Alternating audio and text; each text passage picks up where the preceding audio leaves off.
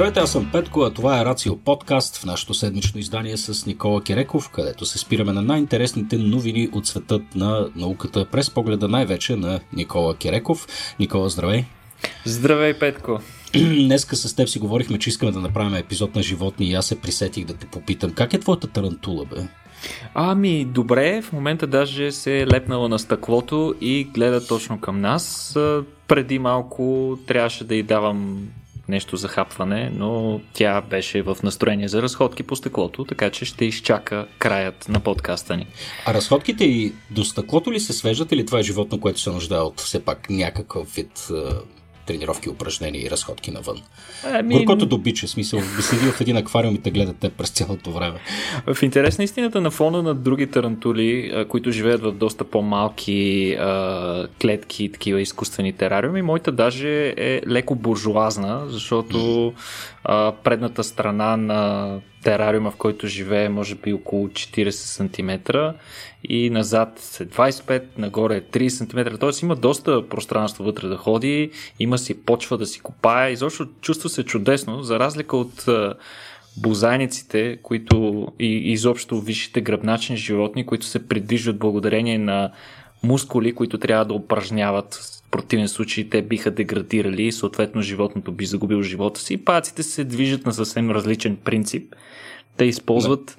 принципа на а... Пневматика ли се наричаше По-скоро, това? да, точно така. Пневматика, като реално изпомпват флуиди в различни части от тялото си с помощта на едни по-малки мускулчета, които са като клапи и се отварят и затварят или съответно свиват и разгъват едни лакуни с течност mm.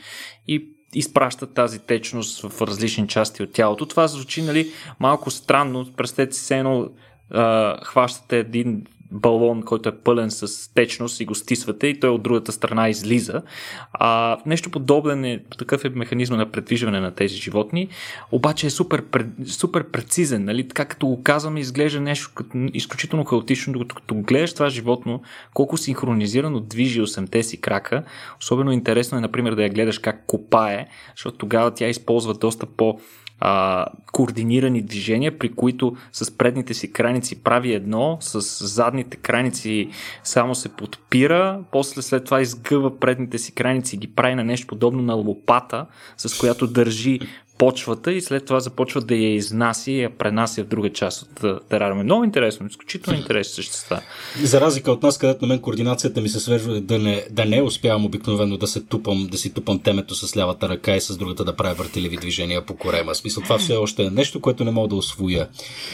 Е, това е изключително финна моторика. Моля ти се, финна моторика. Между другото, като си говорим за, за типове предвиждане, предвижване и за неща, в момента съм в много, много сериозна болка. Аз мисля, че ти споменах онзи ден как а, при все, че а, така се, се, се гордея с добрата си форма и правя физически упражнения всеки ден. А, отидахме да изчистим снега преди няколко дни с, с сина ми. Буквално на второто движение аз останах без кръст. И си зададах, и си зададах резонния въпрос. Добре, защо? Какъв е смисъл тогава от всичките упражнения, от всичките неща? И ето на, сега пак съм в болката. Пожелавам си и аз някаква, някаква пневматика, а, нали, да, де да имах, се вика в момента конкретно. Но не, ми, това е положение. Така сме еволюирали, като си говорим за еволюция. Виждам, че в първата ни новина се връщаме и назад във времето. А, така ли е всъщност? Да, точно така е. Да. Виждаме, а, е, е, говориме, може би, за един от по-любимите ми периоди. Много хора обичат динозаврите. А, аз пък много, много си падам по този, по бозайническата мегафауна, по времената, в които огромни бозайници са, са шетели по земята. А, и тук говориме за нещо такова за преди 13 000 години и за вълци или вълчища, както го наричаш. Ами, всъщност термия вълчище стана много популярен покрай култовия сериал Game of Thrones, където в началото, още в първия сезон, тук не искам да спойвам съществено хората, които все пак поради някаква причина някакси са се измъкнали да не гледат Game of Thrones, въпреки огромната му популярност. А, в началото на в един от първите епизоди, а, всъщност на децата на една от знани, знатните фамилии, които контролират северната част на а, съответното на съответния въображаем свят. Да, а, там те убиват гигантски вълк и намират след това неговото леговище, където се оказва, че има няколко малки вълчета. Оказва се, че вълка не е просто нормален вълк, а хората го наричат вълчище заради необичайно огромния си размер, необичайен за прямо нормалните вълци. Да. И сега малко хора, и, имаше, вероятно... имаше много необичайна постъпка, между другото, от страна на, на създателите на, на въпросния сериал, тъй като на мене тия вълчища супер много ме кефиха и по незнайна причина те изчезнаха за няколко сезона буквално и, и беше наистина разочароващо. Изклаха ги, да. Да, това беше много, много гаден, гаден момент. Вълчище. Мисля, че даже в последния, един от последните епизоди, мисля, че едното вълчище все пак, все пак даде фира и то. Като края. говорим за последни епизоди и за хора, които не са гледали Game of Thrones, съпругата ми е гледала само и единствено последният епизод на Game of Thrones и каза повече не ми трябва да знам. така че не знам. Та казваш, такива вълчища са се движили и по нашите земи, така ли? Да, най-интересното е, че всъщност малко хора знаят, че те се основават на реално животно, което а, всъщност учените наричат свиреп вълк. Свирепите вълци а, вероятно са измрели някъде около преди 13 000 години. Тогава горе-долу са изчезнали напълно. А, но те всъщност са били доста различни от нормалните сиви вълци, които са ни познати днес. А, те са генетично толкова били различни, че буквално не са можели да се размножават помежду си, не са можели да хибридизират с вълците. Те са били малко по-големи от тях, достигали са според а, съвременните а, а, палеонтологични данни някъде около между 60 и 80 кг, в, ряд, в редки случаи по-големи екземпляри са достигали до 90 кг, но за разлика от сивите вълци са имали много по-големи зъби и много по-силна захапка, най-силната захапка сред всички кучеши, кучеви а, животни, като вероятно това е било приспособление за периода, който са обитавали. Те са живеели а, някъде между 250 хиляди и 13 хиляди години а, преди толкова години в този а, отрязък от време. А, тогава се намират изключително много кости от тях и се смята, че те тогава са били доминиращият хищник, а този период, както и ти сам каза, съвпада с а, а, мегафауната, т.е. с големите животни, които те им се е налагало а, да, да ловуват. Иначе, новите данни... Да, ре, реално те вследствие на коя еволюция стават големи, тъй като плячката им е голяма. Няма без големи зъби не мога да убиеш мамут. Нали? Ема те е... не, са, не са чудовищно по-големи от другите вълци. Нали? Не са да кажем два-три пъти по-големи. С някакъв процент са по-големи, но устройството на челюстта им е фундаментално различно. В смисъл много по-здрава захапка, много по-мощни мускули и много по-големи зъби. Чакай само да, да изпреваря малко събитията, не знам дали имаше намерение да го кажеш това в последствие, но ние сме причината тях да ги няма вече, нали? Това, това, това установено ли е? Като не... каза, намерени са много кости, намерени са много кости, аз не мога да си представя какъв е естествения враг на, на вълчището. ами... И кое ловува вълчища. Не спорно е, не се знае, няма достатъчно доказателства. Ние обичаме да си присвояваме вината за изчезване на почти всички видове, но това не винаги е така. Вероятно имаме някаква роля, защото... 100% ние сме мръсни гадове и масови убийци. Не, и, и то не е сигурно дали директно сме ги убивали, колкото по-скоро, че може би успешно сме успявали да се конкурираме с тях за плячка, като по-лесно и ефективно сме а, ловували от тях и съответно не сме им дали възможност. А пък и другото нещо е, че те наистина са били а, доминиращия хищник по време на предходния ледников период, а след края на ледниковия период, знаеш, мегафауната започва да изчезва и съответно силно адаптираните към тези животни а, хищници също вероятно са претърпели а, тежки години и съответно mm. някои от тях са изчезнали, което пък между другото е дало възможност на сивите вълци да излязат на сцената, а, тъй като по това време а, в този период, в който а, са били най-разпространени свирепите вълци или вълчищата, а, сивите вълци са били много по-малобройни от тях, тъй като поради някаква причина не, те не, не са били достатъчно подходящи за тази среда. А, и, и, и всъщност измирането на свирепите вълци пък е дал възможност на сивите вълци да увеличат а, своята популация. А, иначе а, учените в момента ги определят не просто като различен вид от сивите вълци, ами ги слагат направо в друг род. Тоест, ако разглеждаме, например, ако разликата между Homo sapiens, нас и неандерталците изглежда нали, като фундаментална и голяма разлика, но всъщност тя не е голяма и, двама, и, и двата вида са представители на рода Homo и са можели да да се размножават помежду си, да хибридизират, което се доказва от наличието на неандерталски гени в съвременните Homo sapiens. Не така са стояли нещата с тези вълци. А, по-скоро те са били толкова различни сивия вълк спрямо свирепия вълк, колкото да кажем хора и шимпанзета, според разликата в ДНК-то им.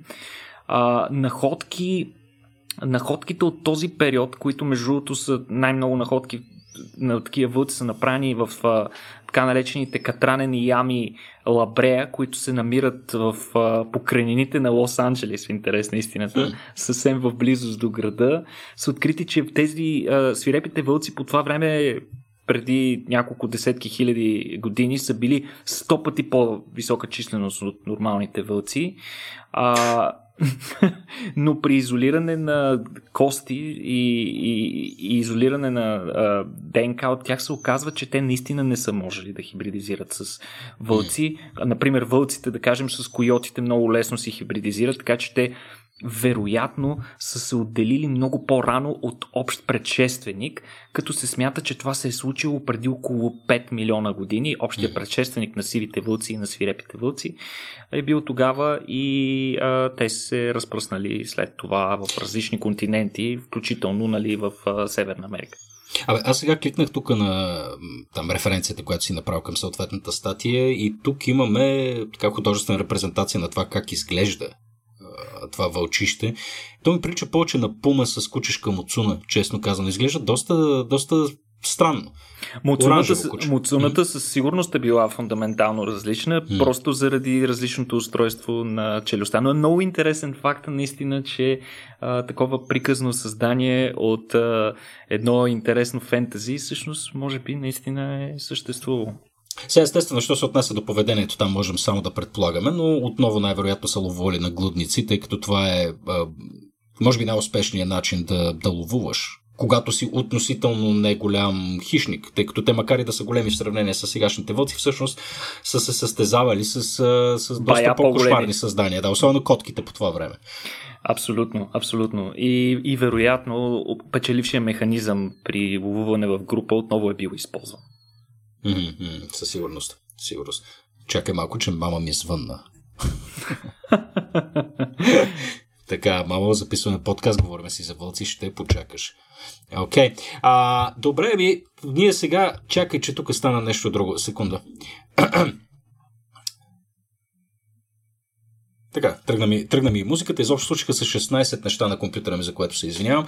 Но а, да се върнем отново в а, ерата на мегафауната. Знаем а, къде предимно са, са обитавали тия създания, като а, знаем и всъщност ареала, откъдето най, а, най-много така, примери или, или по-скоро останки откриваме в днешно време. И това е днешен Сибир, нали така? Смисъл големите сибирски тундри, а, където за щастие там са съхранени в пермафроста и в в, и в леда така, в доста, доста добро състояние всякакви видове същества, които са обитавали там. Още да, тако. ние доста си говориме с тебе по темата последно време. Да, защото... какви ли не неща. Точно така, да, те, те не само излизат какви ли не неща, ами там всякакви а, руски хакота м, почват а, нали, да се чудят тук да клонираме или какво да правим, извличаме ДНК, а, нали, ще възстановяваме ли мамутската популация в, в, в, в Сибир. В смисъл, покрай животните, които се открият там, се отварят и съвсем други интересни дискусии, затова вероятно се спираме на това. Но а, нещото, което аз не знаех, между другото, що се отнася до този ареал, че там а, по тези земи всъщност са живеели носорози, за Бога. И а, то не е какви да е. А, така, не... това, това тотално ми взриви главата, тъй като носорога съм свикнал да, да се намира някъде в близост до екватора. Нали, в общия случай. А сега говорим за руската тундра и за Якутия. Точно така. И там Що става за добитък е това? Става дума не за какъв да е а, носорог и при всички случаи нищо общо нали, по външния вид с сегашните носорози, които обитават обикновено екваториални тропически райони. Става дума за така наречения древен вълнест носорог или лули носорог. А, не знам дали трябва да се превежда вълнест. На много места го пише вълнист, но според мен това не е коректно. Та той е имал гъста козина, подобна на тази на мамутите, които тогава са живеели. А, нали, отново се връщаме в този период на последният ледников период а, и става дума за голямо откритие, което отново се е появило изпод пермафроста. Случайно откритие, разбира се, някой е успял да мине и да го види. А, оттам е излязал такъв вълнест носорог в прекрасно състояние, изключително добре запазен. Чай да го гугъл на 100% е полуизгнил и грозен, но твоята представа за това какво е добре запазено. На 80%, на 80% е запазена неговата структура, като са запазени космена покривка, всички крайници и дори вътрешни органи, дори части от червата са запазени, което го прави, може би, най-добре запазения фусил от този период, намиран някога в света до сега. Препоръчвам на всеки да погледне линковете, които привързваме към нашия подкаст, просто за да види един буквално снапшот от миналото а, на живо. В смисъл, това животно изглежда при всички случаи сякаш не е умряло преди няколко десетки хиляди години, ами буквално, нали, да кажем, примерно преди година е в някакъв период на полуразпад. Човек, това животно изглежда маджестик. Аз в момента не гледам останките, е. нали, не гледам останките, гледам а, нали, пак художествена репрезентация. Това изглежда фантастично. Представете си огромен бизон с метър и половина рок на, на носа си. Просто фантастично. Много, много по-голям рок е имало, отколкото съвременните носорози. Причина за това се смята необходимостта а, да използва този рок не само за защита, а, ами и за да разкопава снега, за да достига храна под снега, тъй като, mm. както казах, той е обитавал земята във време, в което тя е била през по-голямата част от времето под а, лед и сняг.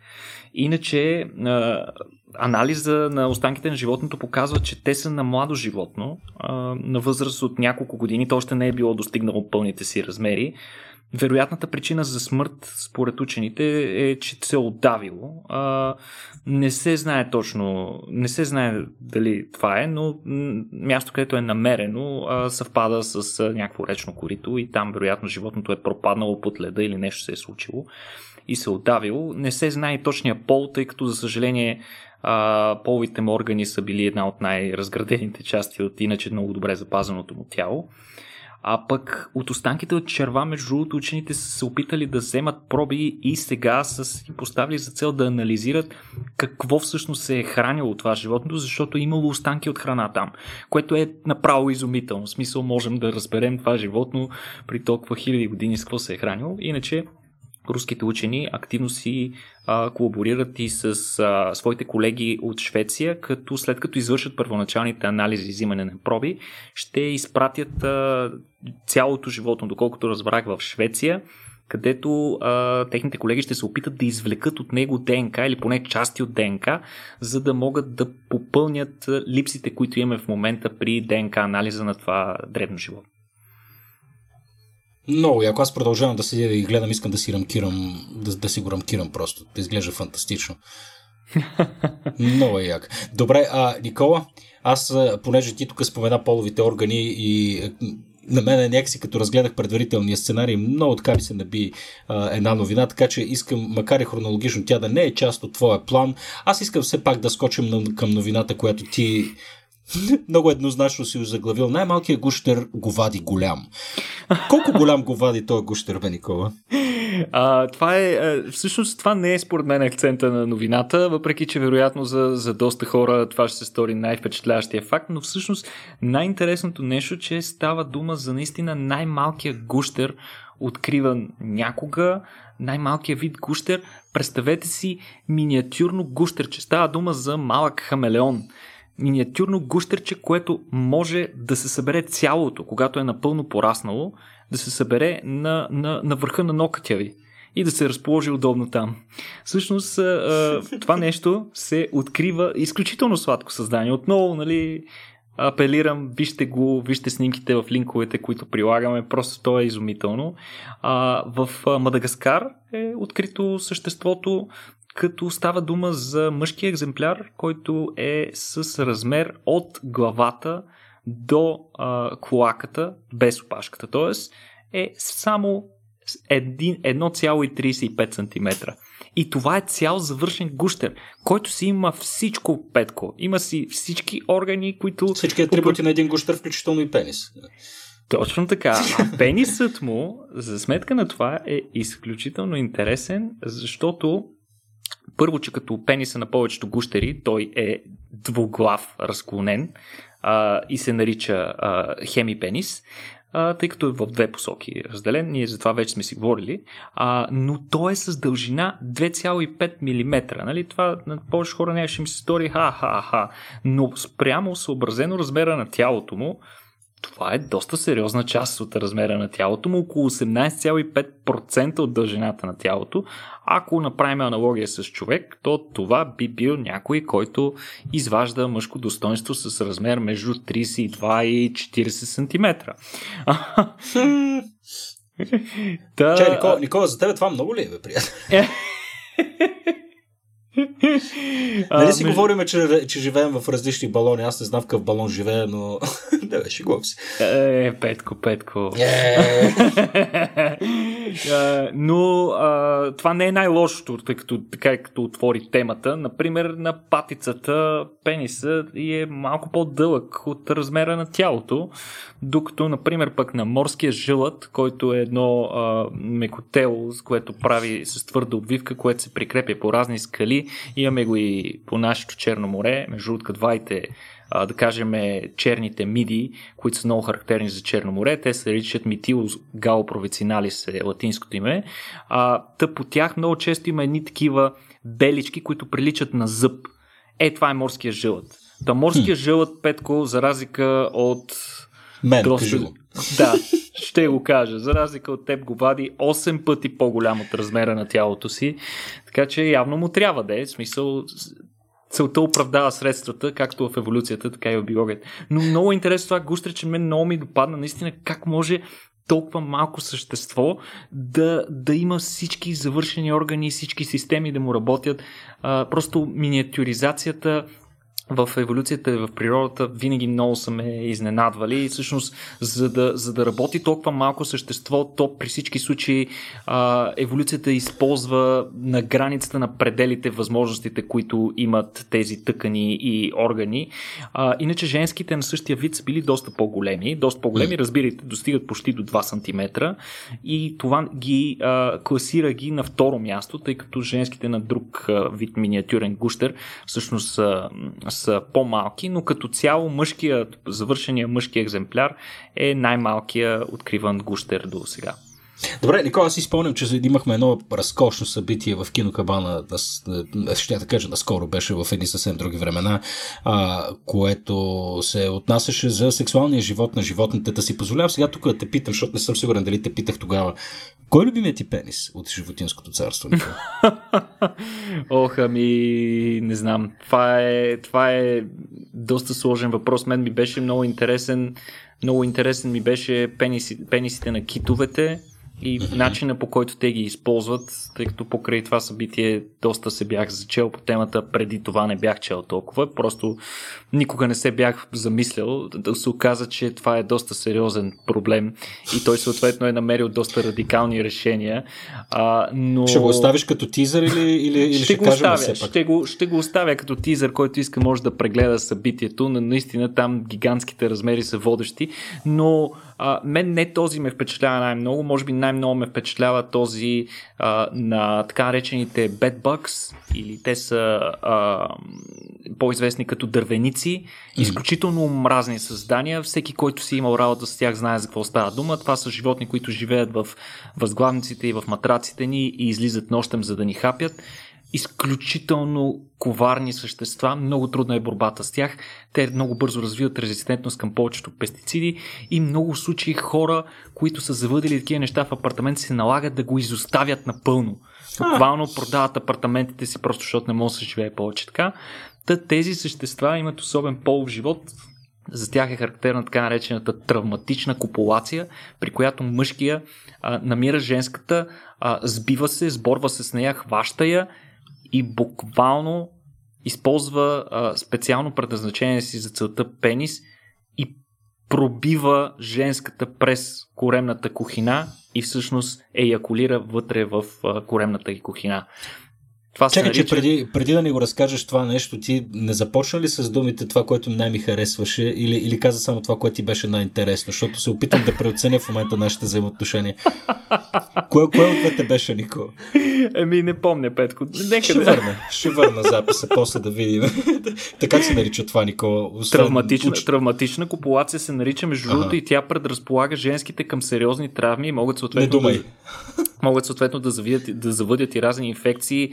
Смъртността при а, женските, които са претърпели подобна копулация е много висока и въпреки това, това е начина на размножаване, както се казва, от любовта боли при Bad Bugs понякога повече. Като си говорим за интелигентен дизайн, ето само, само случайният характер на еволюцията може да го докара това да, да, да докара до там. Чакай сега, тук пък, сега като... Абе, Никола. Добре.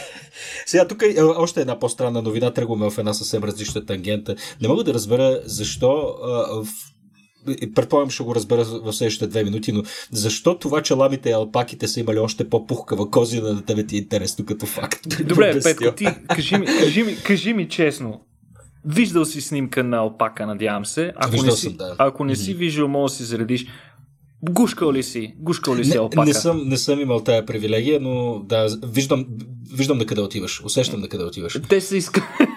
изключително меки същества. Сега, вероятно, доста хора от другата страна на слушалките, нали, които ни слушат в момента и се чудят къде пък този човек е гушкал лами, нали, да не е лами да има и, и алпаки навсякъде по улицата. Също се оказва, че има място, където може хората да ходят да, да гушкат алпаки. Зоопарк? не, не, между другото, той е близо до София, край Пернишко. Забравих му името, мисля, Ама ти у нас ли говориш? Да, да бе, зоокът, зоокът Алис, мисля, че се казва близост до, до Перник и може да ходиш да гушкаш лами, които между другото са направени да бъдат из, изключително френдли към хора, но нека да не звучи като, като реклама.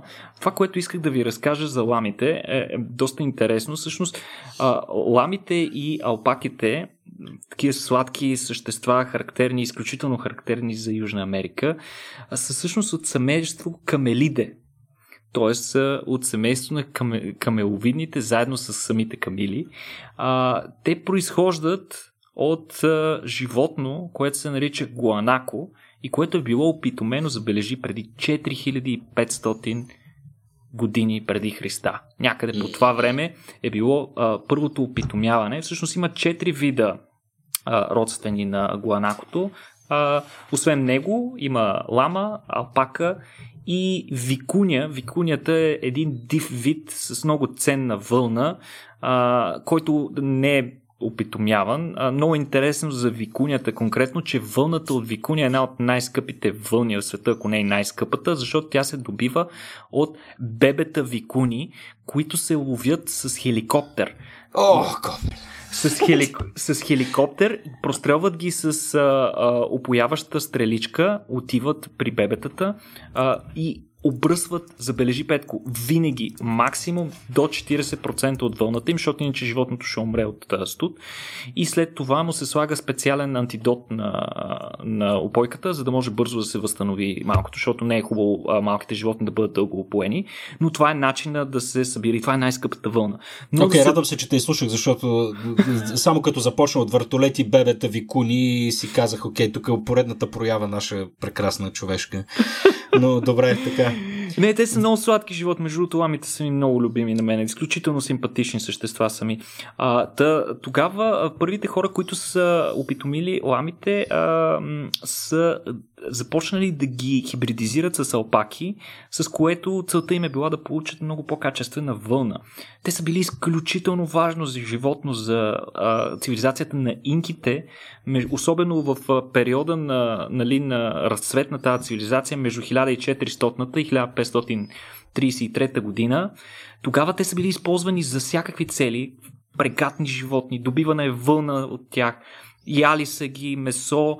И дори са били използвани за валута, подобно на камилите в Близкия изток, а, като те са имали и, и, и важна религиозна роля, като често са жертвани, използвани са за жертвени животни по време на религиозни церемонии, като те са били заравяни след това, без да се ядат, като а, дар към боговете.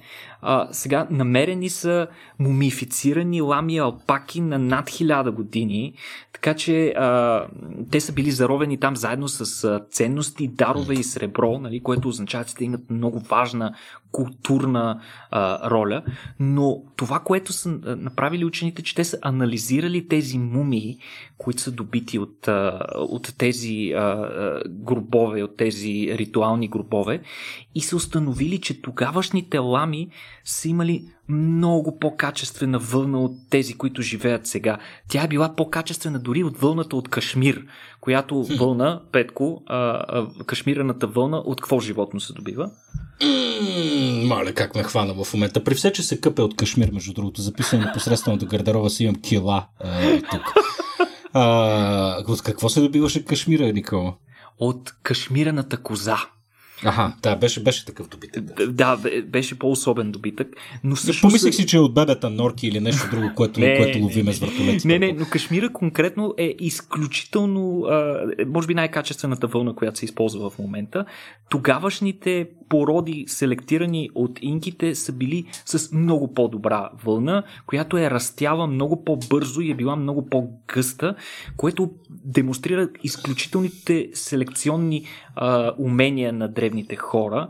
Иначе след това испанците, като идват, разбира се, а, набързо изколват ламите за храна, като те се смятали тези животни за мръсни животни, за излишна грижа. А, освен това, заедно с добитъка, който внасят, те пренасят серия от заболявания, на които ламите не са били достатъчно адаптирани. Подобно съдба, знаеш, следва и самите местни хора, които пък си взимат демиджа от различни шарки и неща, които mm. пренасяме. А, и, и, и всъщност голяма част от тези породи са забравени и изкоренени вече, ги няма. Иначе, страхотно, последното, последното страхотно наследство на западната цивилизация. Иначе, иначе дори в момента те са много силно почитани в Боливия и Перу, където те участват, все още участват в ритуали, където животните се обличат в специални дрехи по време на тези ритуали и участват в едни своеобразни паради по улицата, където хората ги пипат за щастие. А, в района на Аякучо в Перу пък вярват, че ламите не им принадлежат, те не могат да бъдат собственост на реален човек, а те, те, са, те се означават като така нареченото ламами. Това са духове, които а, живеят във водата и по планинските върхове и тези ламами реално са истинските собственици, т.е. собствениците на ламите са божествата, които дават ламите на нас хората като форма на някакъв кредит на доверие. Хм. Какви наивни анимисти, вместо да си ги изколят, защото са мръсни, те но ламите днес, между другото, петко се използват за терапия. Много хора, това гушкане на лами, което споменах, то е, а, се използва за терапия на различни психиатрични заболявания, както и при деца с аутизъм, подобно на хипотерапията с коне, но казват, че на ламите, че с ламите било още по-интересно. Те, те са изключително кротки животни, много лесно общуват с хора, а, не нападат. А, някои хора, между другото, в щатите се използват, смесват ги в стадата си с овце, защото ламите са по-едри и, и, и са много високи животни и поради някаква причина успяват да се справят с хищници и реално прогонват вълци и такива неща от, от, от стадата, така че служат и за, а, служат и за охрана. И най-интересното, най-хай-тека при а, ламите, то, това въжи за всички камелиди, всъщност всички представители на семейство Камилови образуват много особени антитела, които се наричат нанободис. Тези антитела, това с което са специфични, е, че обикновено нормалните антитела, примерно при нас хората, се състоят от две тежки вериги и две леки вериги, които са свързани в характерното образование, подобно на буквата Y. При ламите и при всички камелиди образуват уникални, никъде друга не се срещат такива антитела, които се състоят само от тежки вериги. Нямат леки вериги. Това прави цялата молекула много по-малка, много по-лесна за проникване в тъкани и затова се използва в момента много в молекулярната биология, като им се възлагат огромни надежди да се използват за високотехнологични лечения, например на тумори а, и на други заболявания. Включително има и а, клинични изпитвания на такива нанободис за COVID-19. Човек, ламите Ламите. Ще се побър. Това, това отново, между другото, показва колко е важно да се опазва биоразнообразието, защото не знам в кой добитък какво се крие. Нали, нещо, което в крайна сметка може да не бъде изключително полезно. Точно нали, така. Да, не казах глупост. Добре. Абсолютно. Защото ме удостои с мълчание за това. а, добре, хубаво. Ние този епизод сме го кръстили по малко странен начин. Вероятно хората вече са го видяли в пира на Дарвин. А, каква е аналогията тук? А, е, всъщност ще видим. Но, а, Никола, тук говориме за прочутите а, чинки. Нали така? Тези, които а, чрез наблюденията на които Дарвин всъщност започва за първ път да постулира своята теория за естествения подбор. А, Именно. Да. В, Какви с, оглед, ти... с, с оглед на това, Петко, да те попитам, да, ви, да, проверя, да проверя отново познанията ти. Стига, че цял ден се излагам. Кажи. А, Дарвин се качва на корабът mm-hmm. и е част от екипажа на кораба. А, сега няма да цитираме години излишно е, но знаеш ли в ролята си на какъв влиза на лекар? кораба Beagle? Мисля, че беше лекар. Не. Не беше ли? А, добре. Не. А... Той е учен, но какъв учен? Ботаник. Точно така. Това е да, малко, известен, okay. малко известен факт е, че всъщност Дарвин се присъединява към експедицията в ролята си на ботаника в групата на, на, на, на кораба Бигъл, докато ние всъщност го познаваме повече покрай неговите наблюдения над животни, които са му помогнали да формулира своята теория за еволюцията, която е а, нали, общо приета в момента. А, но а, много интересно, нали, чинките ти ги спомена, а, чинките са били водещи в в а, неговите, а, в неговите не, наблюдения, основно поради факта, че а, той е наблюдавал серия различни видове такива чинки, които са се различавали основно по устройството на своя клюн. И буквално според това какъв хранителен ресурс използва дадената чинка, това определи какъв ще бъде нейния клюн. Например, на тези, които се хранят с семена, клюновете са били много масивни и къси, за да могат да са достатъчно здрави, за да чупят семената и да ги ядат. Mm-hmm. Съответно, тези, които се хранят с а, нектар от плодове или цветове на растения, са имали дълги човки, с които да проникват и да пият нектар. Имали са, имали са специал... има така наречената кактусова чинка, която пък има един дълъг тънък клюн, който, с помощта на който може да пие а, сок от, а, от нектар от цветовете на кактусите без да си набожда очите mm-hmm. и, така, и така нататък и така нататък. И те са и, и, изключително интересни. А, нали, Дарвин разбира тогава, че най-вероятната причина те да се образуват така е точно естествения отбор, като на островите, на, на островите Галапагос, всъщност, където а, са, е царството на тези чинки, които в последствие стават известни като чинките на Дарвин.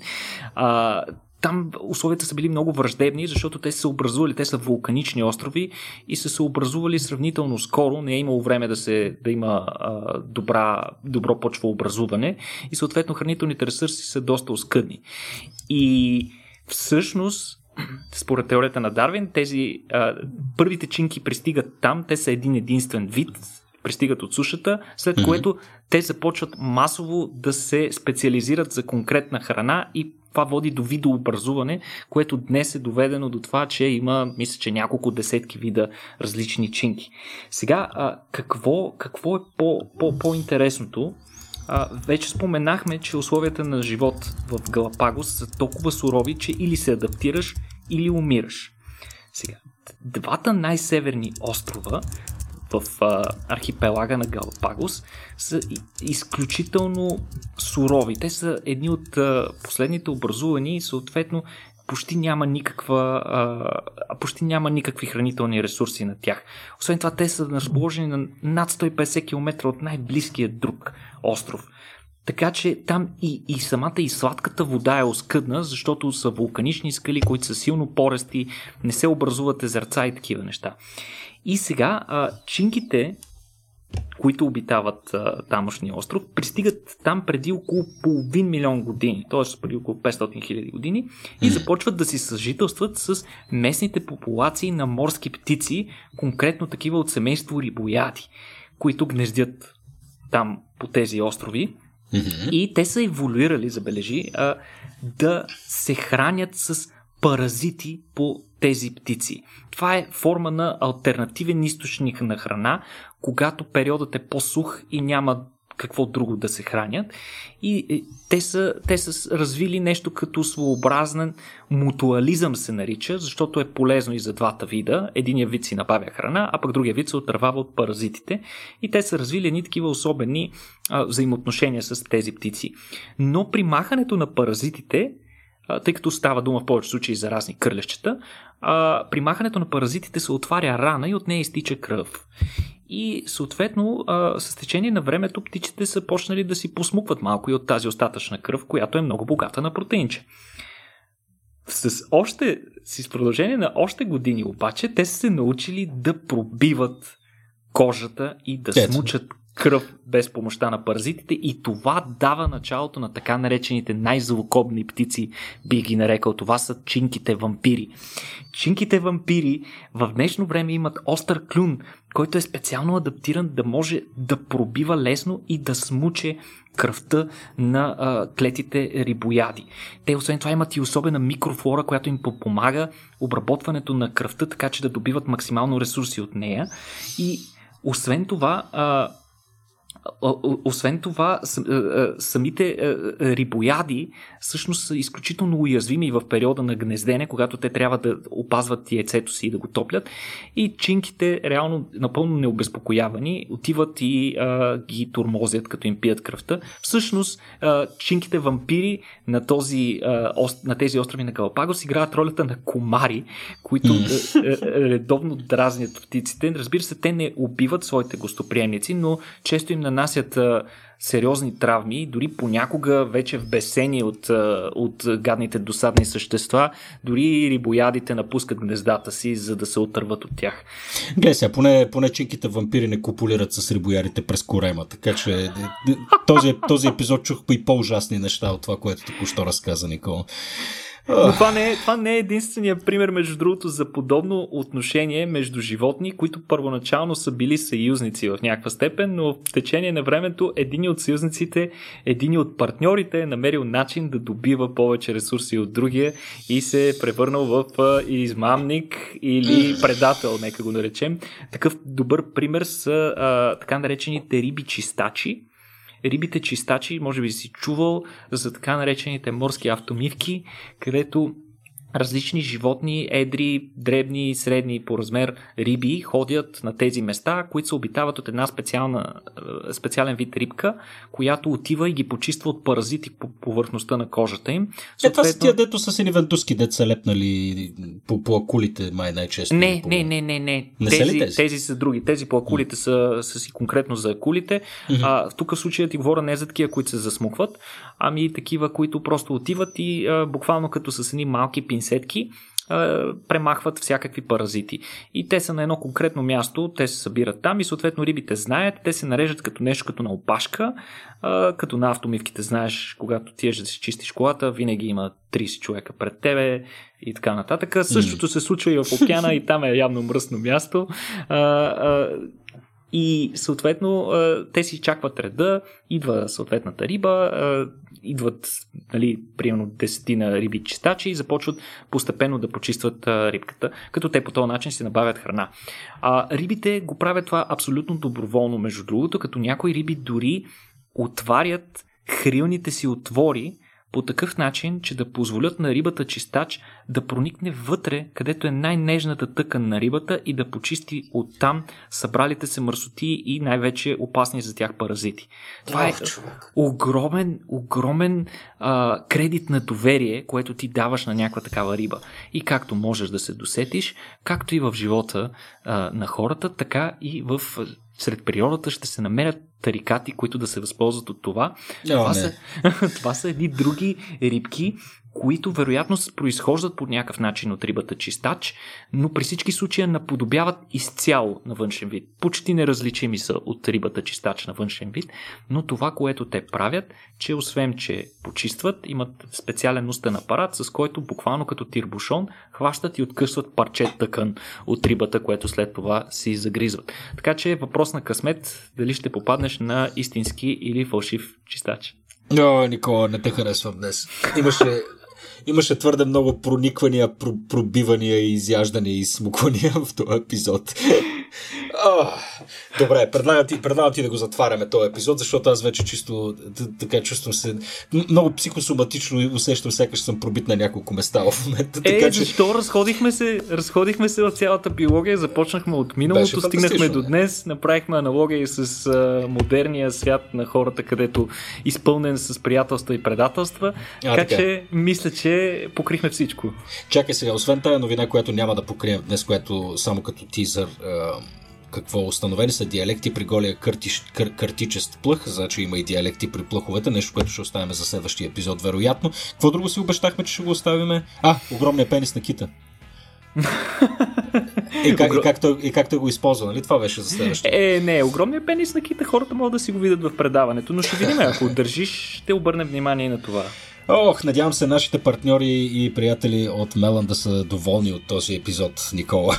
не знам някой от тях дали го слуша.